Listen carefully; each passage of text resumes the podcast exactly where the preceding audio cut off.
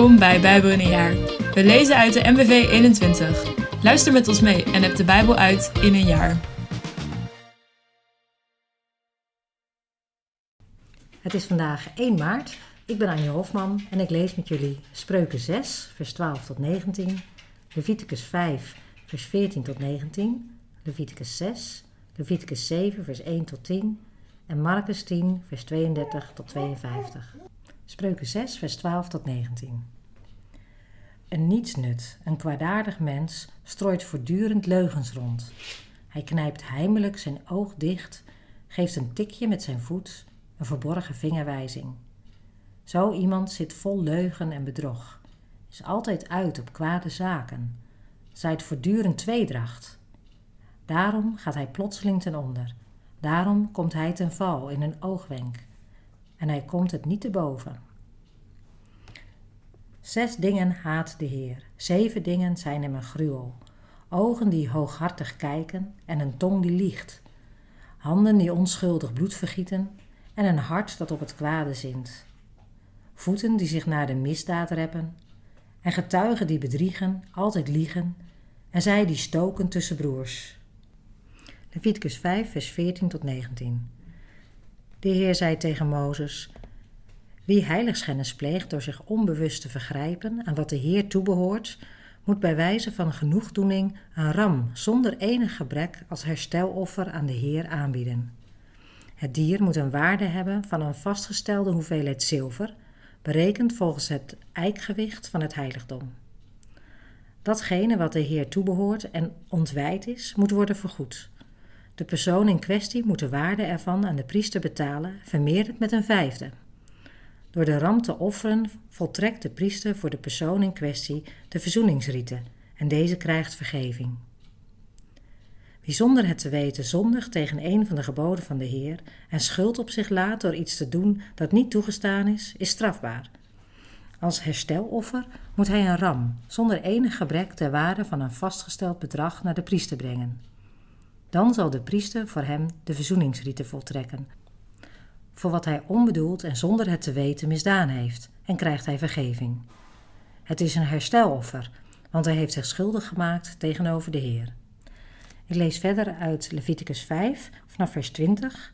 In sommige vertalingen is dit al Leviticus 6, vers 1 tot 7. Leviticus 5, vers 20 tot 26. De Heer zei tegen Mozes: wie zondigt en een overtreding tegenover de Heer begaat door te ontkennen dat een volksgenoot hem iets in bewaring heeft gegeven of hem iets heeft geleend, terwijl dat wel zo is, of door ten onrechte te ontkennen dat hij iets gestolen heeft, of wie iemand afperst of ten onrechte ontkent dat hij iets heeft gevonden dat een ander verloren heeft, en in zo'n geval mijneed pleegt, laat schuld op zich. Hij moet het gestolen goed, het afgeperste geld, of wat hem in bewaring is gegeven, of wat de ander verloren heeft, of wat hij zich ook maar door mijn eed probeerde toe te eigenen, volledig vergoeden en de eigenaar boven de hoofdsom een vijfde extra betalen op de dag dat hij zijn hersteloffer brengt. Bij wijze van genoegdoening voor de Heer moet hij als hersteloffer een ram zonder enig gebrek ter waarde van een vastgesteld bedrag naar de priester brengen. Dan zal de priester voor hem ten overstaan van de Heer de verzoeningsrieten voltrekken, voor datgene waaraan hij zich schuldig gemaakt heeft, en krijgt hij vergeving. Leviticus 6 De Heer zei tegen Mozes, geef aan Aaron en zijn zonen de volgende instructies. Dit zijn de voorschriften voor het brandoffer. Het brandoffer moet de hele nacht op het altaar blijven branden. Het vuur op het altaar mag niet doven.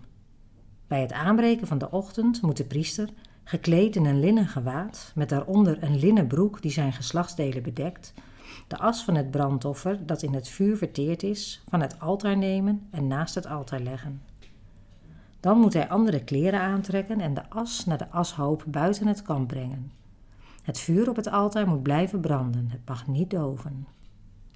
Elke ochtend moet de priester hout op het vuur doen, er een nieuw brandoffer opleggen en het vet van het vredeoffer erop verbranden het vuur op het altaar moet steeds blijven branden, het mag niet doven.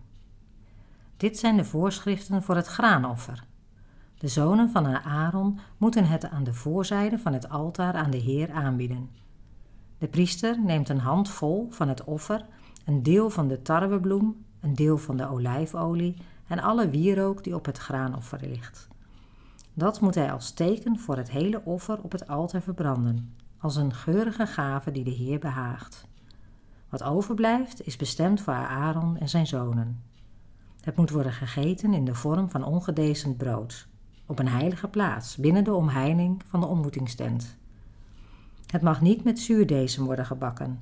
Ik schenk het hun als aandeel in mijn offergaven. Het is allerheiligst, net als het reinigingsoffer en het hersteloffer. Alle mannelijke nakomelingen van Aaron mogen ervan eten.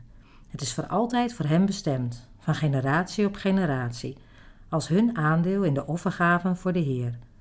Alles wat ermee in aanraking komt, wordt zelf ook heilig. De Heer zei tegen Mozes: Dit is de offergave die Aaron en zijn opvolgers vanaf de dag dat ze tot priester gezalfd zijn, dagelijks aan de Heer moeten aanbieden. Een graanoffer bestaande uit een tiende eva tarwebloem, de helft ochtends en de helft avonds. Nadat de bloem met olijfolie is vermengd, moeten er op de bakplaat broden van worden gebakken. Die broden moeten in stukken worden gebroken en als graanoffer worden aangeboden, als een geurige gave die de Heer behaagt. Alle nakomelingen van Aaron die hem opvolgen, moeten dit offer brengen. Het is voor altijd bestemd voor de Heer. Het moet volledig worden verbrand. Elk graanoffer dat een priester brengt, moet in zijn geheel geofferd worden en mag niet van worden gegeten. De Heer zei tegen Mozes: Zeg tegen Aaron en zijn zonen: Dit zijn de voorschriften voor het reinigingsoffer. Op de plaats waar de dieren voor het brandoffer geslacht worden, moeten ook de dieren voor het reinigingsoffer worden geslacht, ten overstaan van de Heer. Dit offer is allerheiligst. Het vlees is bestemd voor de priester die het reinigingsoffer opdraagt. Het moet op een heilige plaats worden gegeten, binnen de omheining van de ontmoetingstent. Alles waarmee het vlees van het offer in aanraking komt, wordt zelf ook heilig. Als het bloed ervan op iemands kleding spat, moet hij op een heilige plaats worden gewassen. Het aardewerk waarin het vlees gekookt is, moet worden stuk gebroken en als het in bronzen gerei is gekookt, moet dat worden geschuurd en met water schoongespoeld. Alle mannelijke leden van de priesterfamilie mogen van het reinigingsoffer eten. Het is allerheiligst. Maar reinigingsoffers waarvan het bloed naar de ontmoetingstent is gebracht om te worden gebruikt voor de verzoeningsrieten in het heiligdom zelf, mogen niet gegeten worden. Ze moeten worden verbrand. Leviticus 7, vers 1 tot 10. Dit zijn de voorschriften voor het hersteloffer. Het is een allerheiligst offer. De dieren voor het hersteloffer moeten worden geslacht op dezelfde plaats als de dieren voor het brandoffer. Het bloed giet de priester tegen de zijkanten van het altaar. Alle het vet moet worden geofferd. Het vet van de staart en al het vet van de buikholte. De beide nieren met het niervet bij de lendenspieren en de kleinste lop van de lever, die samen met de nieren moeten worden verwijderd. De priester verbrandt dit alles op het altaar als een offergave voor de Heer. Zo is het geschikt als hersteloffer. Alle mannelijke leden van de priesterfamilie mogen ervan eten, op een heilige plaats. Het is allerheiligst. Net als bij het reinigingsoffer geldt dat het vlees van het hersteloffer bestemd is voor de priester die met dit offer de verzoeningsrieten voltrekt. De priester die voor iemand een brandoffer brengt, krijgt de huid van het dier dat als brandoffer is aangeboden. Een graanoffer dat in de oven wordt gebakken of in de kookpan of op de bakplaat wordt bereid, is bestemd voor de priester die het opdraagt. Elk ander graanoffer, al dan niet met olie bereid, is bestemd voor alle zonen van de Aaron en wordt onder hen verdeeld. Marcus 10, vers 32 tot 52. Op weg naar Jeruzalem. Ze waren onderweg naar Jeruzalem en Jezus liep voor hen uit. De leerlingen waren ongerust en ook de mensen die hem volgden waren bang. Hij nam de twaalf weer apart en vertelde hun wat hem zou overkomen. We zijn nu op weg naar Jeruzalem, waar de mensenzoon zal worden uitgeleverd aan de hoge priesters en de schriftgeleerden, die hem ter dood zullen veroordelen en hem zullen uitleveren aan de heidenen. Ze zullen de spot met hem drijven en hem bespuwen en hem geeselen en hem doden. Maar na drie dagen zal hij opstaan. Jacobus en Johannes, de zonen van Zebedeus, kwamen bij hem en zeiden: Meester, we willen dat u voor ons doet wat we u vragen. Hij vroeg hen: Wat willen jullie dan dat ik voor je doe? Ze zeiden: Wanneer u heerst in uw glorie, laat een van ons dan rechts van u zitten en de ander links. Maar Jezus zei tegen hen: Jullie weten niet wat je vraagt. Kunnen jullie de beker drinken die ik moet drinken, of de doop ondergaan die ik moet ondergaan?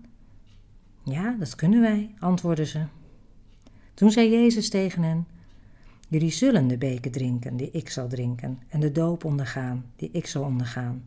Maar wie er rechts of links van mij zal zitten, kan ik niet bepalen. Die plaatsen behoren toe aan hen voor wie ze zijn bestemd. Toen de andere leerlingen hiervan hoorden, namen ze het Jacobus en Johannes kwalijk.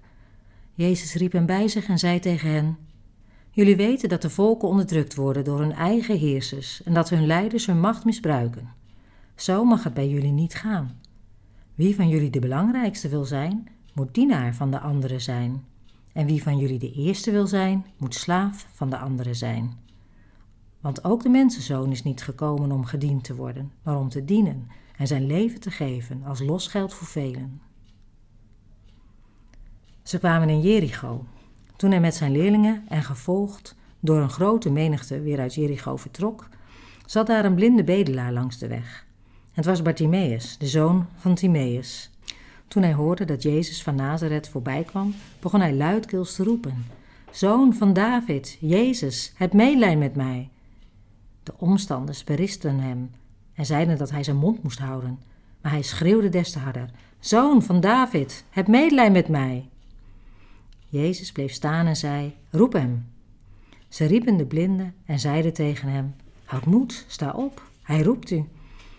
Hij gooide zijn mantel af, sprong op en ging naar Jezus. Jezus vroeg hem: Wat wilt u dat ik voor u doe? De blinde antwoordde: Rabuni, zorg dat ik kan zien. Jezus zei tegen hem: Ga heen, uw geloof heeft u gered. En meteen kon hij zien en hij volgde hem op zijn weg. Bedankt voor het luisteren en nog een fijne dag. Bedankt voor het luisteren allemaal. Nog een gezegende dag en tot morgen.